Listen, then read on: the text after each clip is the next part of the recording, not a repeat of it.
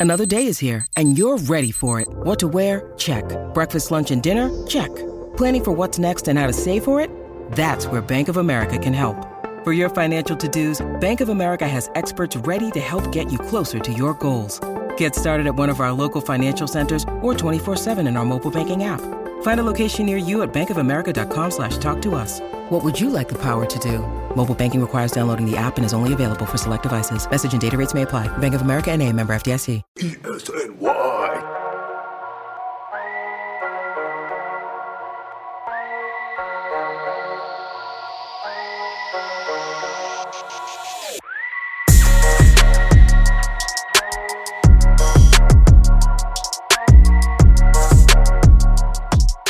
Everybody, and welcome into the Nick State of Mind podcast. I'm Matt Castillo here with Chip Murphy, and a very special guest joining us here on a special episode of the Nick State of Mind podcast. We have Mirin Fader, staff writer at The Ringer and author of Giannis, The Improbable Rise of an NBA MVP, which hits stores tomorrow. Uh, so you definitely want to get this book. Uh, you know, for those that I've already seen, have been talking about how excited they are uh, to get their hands on the books and and read this story of Giannis. And Mirin, before we jump into the book here, um, I wanted just to ask you for our listeners that might want to learn a little bit more about you. Uh, just tell us a little bit about what made you interested in becoming a sports reporter and a, and a storyteller. Yeah, well, first of all, thank you for having me on. It's good to be with you guys. Um, I used to be a basketball player. I loved basketball. I played my whole life. I also loved writing as well, and I wanted to find a way to bring the two together. So I thought, okay, sports writing would be perfect for that. And, um, you know, my work really focuses on the person as much as the athlete. You know, I'm really trying to write these long form human interest profiles because, you know, I think the athletes we cover are just fascinating people. So I, I just always try to center the humanity in my work. Mirin, thank you for coming on the show. We know you're very busy. And congratulations on the book. By the time the episode airs, you'll be able to buy the book on Amazon.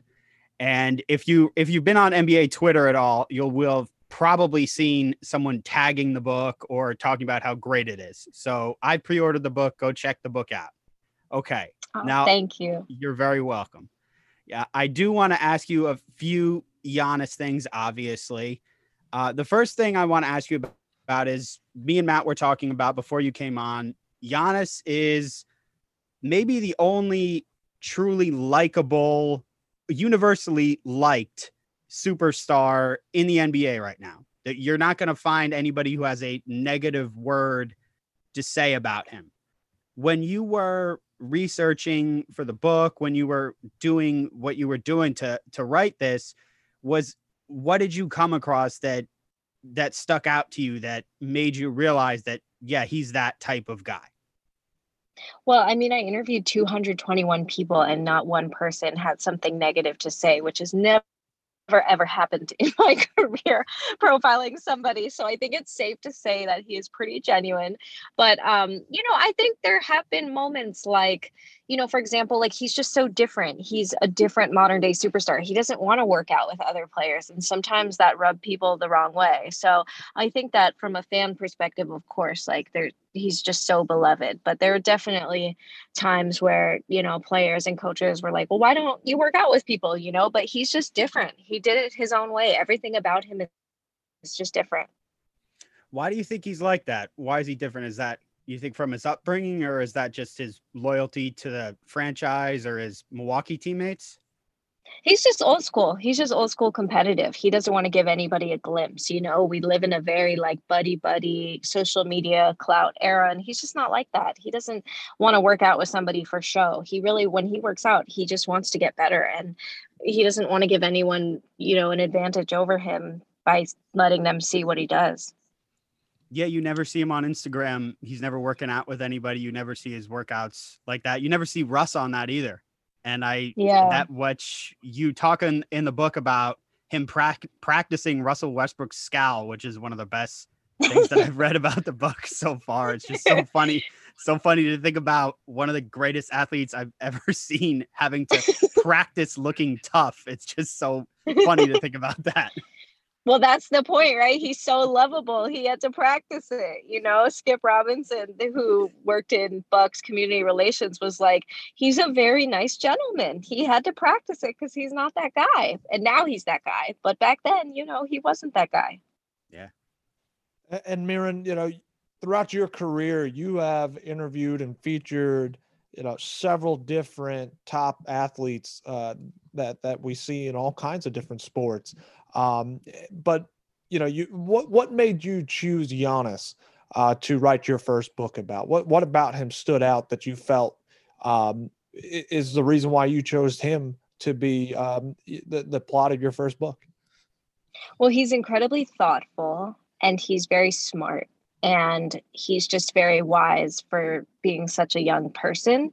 And for me when i look to do a subject i'm like okay is there a compelling human angle here? And with Giannis you know it's almost as interesting as his basketball game is and his athleticism and his you know journey from skinny to chiseled guy that just won two MVPs and a championship. To me, basketball is the least interesting part about him. Like I just felt there was so much human stuff to his story that was unexplored and so it just made him an attractive subject and finally i think like it's very hard to be at a point in this day and age where you feel like you don't know something about a famous person like that's very strange the internet has democratized everything and it feels like everything's already been done. But with Giannis, there's so little we actually knew about him. And so I was just like, I really, I'm just curious. Like, how do we know nothing about this guy other than sold trinkets on the street? So that's what led me to it. Which brings me kind of to my next question of how did you find out so much about him and get so much access to him when nobody really knew anything about him before your book? Well, I luckily this book came out of a story I did um, on Giannis and his youngest brother Alex, and spending time with them in their home. There was just so much left on the cutting floor, and it allowed me to have a kind of inkling of like okay this person i need to talk to that person i need to talk to and you know i wrote and report this entire thing during the pandemic. So if there was ever a time to be locked in your apartment in severe isolation where all you can do is work and call people it would be now. And so i think for me i just really buckled down and and um, when you talk to one person you always ask them okay who else should i talk to? And so it really it was just putting all my focus into childhood because i think people sort of know the more recent stuff about him but childhood is like this blank canvas that nobody knows. You know and you know one thing i was looking at today um you know looking at the book and you know seeing how you can pre-order it and things like that. And i, I just how, how cool is it to see you know people that have the book or have talked about pre-order the book? I, have seen it on on your uh, social media account you know talking about how they can't wait to read it or they got their hands on it and they, they just want to dive into the book just talk about how, how cool the feeling that is to be able to have this book published and see that so many people are very excited uh, uh, to read this book i mean thanks for this question it just makes my heart melt. I, you know, I I never really see people get excited about reading. You know, reading is like my lifelong hobby. You know, it's something that never made me quote unquote cool. Um, and to see people excited to like actually read a book is just so cool. And the fact that it's like I wrote it is is crazy to me. I'm still like it's pretty surreal and I'm taking it in, but I'm just very, very thankful. You know, a lot of people are struggling financially right now from COVID and the fact that people put their money into pre-ordering this when funds are pretty low for many people. It just it means the whole world. It's it's been really fun to see. And yeah. you know, you have um the timing of this, right? Like you make the announcement, I believe, last December that you were going to have this book come out about Giannis. Uh, and now the book again that releases uh, tomorrow but eh, the the timing of this can't be more perfect with Giannis winning the NBA championship, uh, winning the the Finals MVP. Just talk about that uh, of all that coming together. Your book is released right in time for him uh, when he's on top of the world right now as an NBA champion. Well, it's so ironic because, like, of course, I couldn't have known that would happen. And, you know, for you all that read the book, it's like a lot of the book is about the struggles of Milwaukee and how they just had these horrible decades of despair. And so it's it's almost just like completely ridiculous that they ended up getting past all of that to win. You know, the book came out at this point because we didn't know if he was going to stay or not in Milwaukee. And so we thought, okay, the, the biggest hook is going to be free agency. He's going to be the biggest story of the offseason.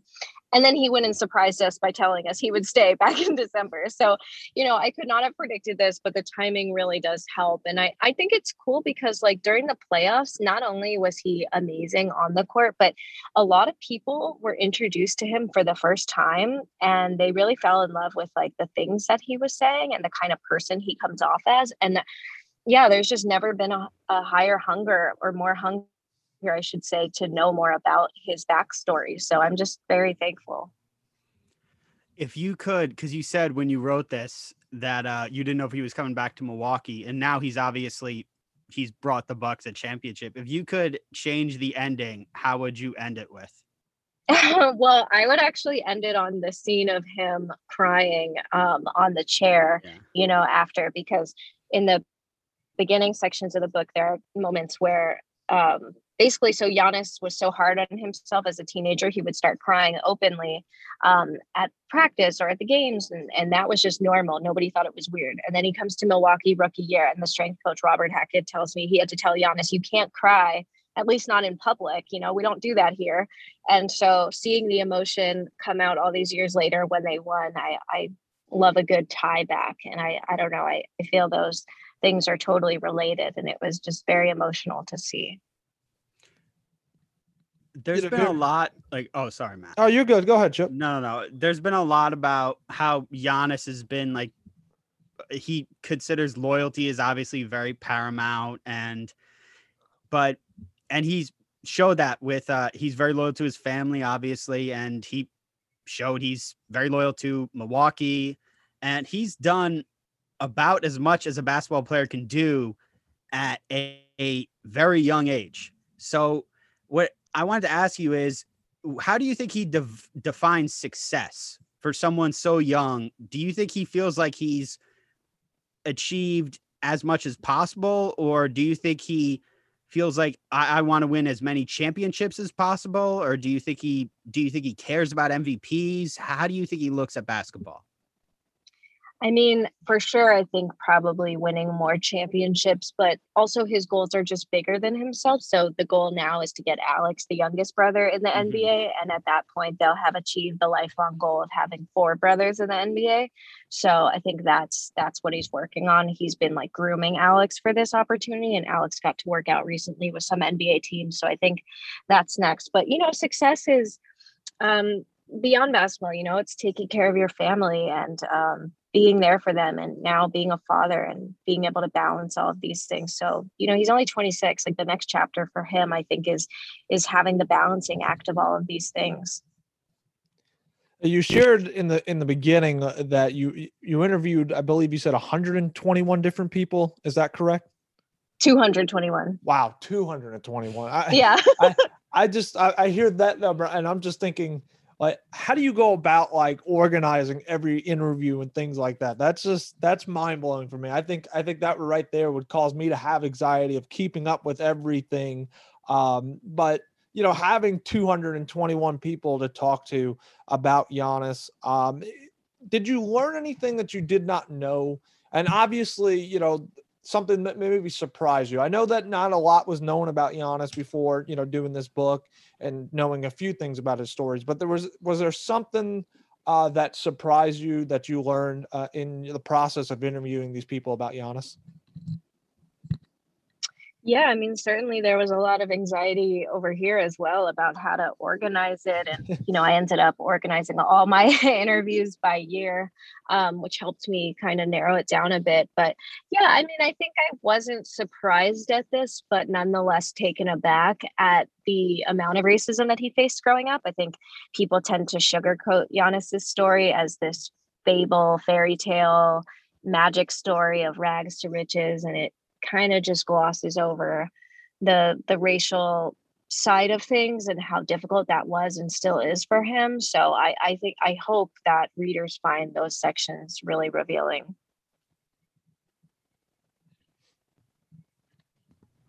sorry, Mirin. I, I, I, as someone from New Jersey, I, I have to ask you about Jason Kidd, the whole the, the Jason Kidd stories, Yes. and uh, I read the excerpts on J Kidd, and that was, I mean, I guess not surprising given what we've heard about Jason Kidd, but I mean, was there any part of what you were? I assume you did. You talk to Jason Kidd? No, he declined to comment. Okay. Now, was there any one thing in particular that you were told about Jason Kidd that stuck out to you more than anything else? Um, I think people will really um, feel a lot of things when they see the section on Larry Sanders because nobody quite knows what happened to Larry Sanders, and it was actually really a good player. He was really good, um, and he had a really bad run-in with Jason Kidd, and I, I think that anecdote is really heartbreaking, and I think it encapsulates why so many players hate playing for Jason Kidd and I think it reveals as much about Jason as Larry. So I, I think people will find that interesting. I mean, the, the excerpt that you read was mixed and matched from that chapter. There's so much more in the book about Jason because you know he did play an important role in Giannis's career, and it was important to be honest about how he did that, how he went about that. Yeah, because Giannis was upset when they let him go, from what I remember, right? Or at least that's what we was- were. Sorry, yeah, it's yeah, it's complicated. I mean, he did not like that Kidd told the media that Giannis tried to save his job. He didn't Mhm. like that. He wanted that to stay private if that did happen. Um, so yeah, it- it's complicated. I mean, Jason Kidd did a lot of really good things for Giannis, um, but he also Giannis didn't always agree with the way that Kidd went about things. I hope I'm not coming off as pro Jason Kidd here, Matt. I'm not trying to sound pro Jason Kidd at all. You just want to know, Chip. You just No, we're know. not not at all. I'm very we're we're an anti Jason Kidd podcast. Just Yeah, yeah, it's very true. yes. Uh, but you know, Mirin, we just want to thank you again for taking uh, the few minutes to join us here on the Nick State of Mind podcast, um, and want to congratulate you again with this book that's being released tomorrow, um, as uh, the improbable rise of an MVP uh, hits the stores tomorrow. And Chip, I know you already pre-ordered the book. I know I'm going to be getting my hands on the book. Uh, and, and folks, this is a book that you absolutely want to read. It's a great story. Uh, reviews I already seen are just raving. So, Mirin, congratulations again, uh, and and look forward to reading it myself. Oh, thank you so so much for the kind words and and uh, for this great interview. I, I really enjoyed it, and uh, yeah, I'm excited. Thank you again.